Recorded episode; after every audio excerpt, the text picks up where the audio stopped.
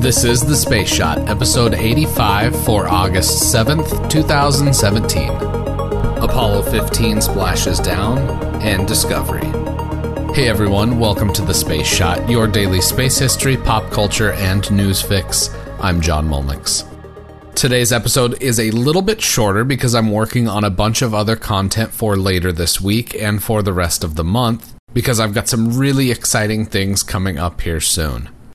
On August 7th, 1971, the command module Endeavour splashed down in the Pacific Ocean after a successful mission to the moon.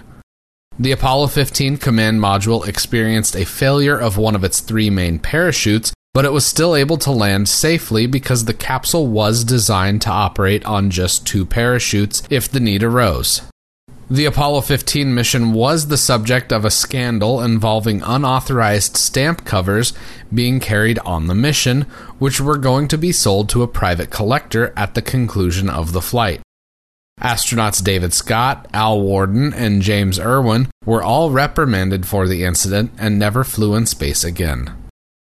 I'm glad to be joined by my science and technology advisor, Dr. Jack Gibbons to make a few comments about today's announcement by NASA.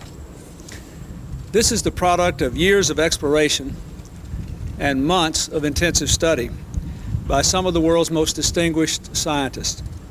Like all discoveries, this one will and should continue to be reviewed, examined, and scrutinized. It must be confirmed by other scientists. But clearly, the fact that something of this magnitude is being explored is another vindication of America's space program and our continuing support for it, even in these tough financial times. I am determined that the American space program will put its full intellectual power and technological prowess behind the search for further evidence of life on Mars.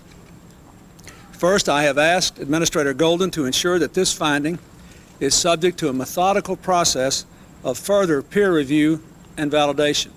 On August 7th, 1996, NASA announced and President Clinton spoke about the possible discovery of fossilized life on Mars. The evidence never panned out conclusively, but it was a major turning point for the field of astrobiology.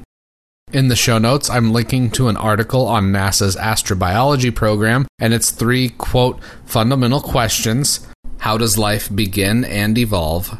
Is there life beyond Earth? And if so, how can we detect it? And what is the future of life on Earth and in the universe?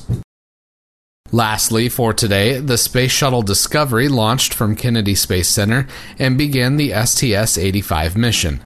This shuttle flight deployed numerous scientific experiments and tested a Japanese made robotic arm manipulator, this robotic arm was a demonstrator for the one that would later be installed on the Japanese experiment module, nicknamed Kibo, on the International Space Station. Check out the show notes for more information on today's episode and be sure to connect with me on Instagram and Twitter. Find me at John Molnix. I'd love to chat. Let me know what you think of the show by leaving a rating in iTunes. It takes just a minute and it makes a huge difference because it helps even more people find the show. Tomorrow, the Pioneer Venus Multiprobe, and Venus and Pop Culture. I'm John Molnix, and I'll catch you on the flip side.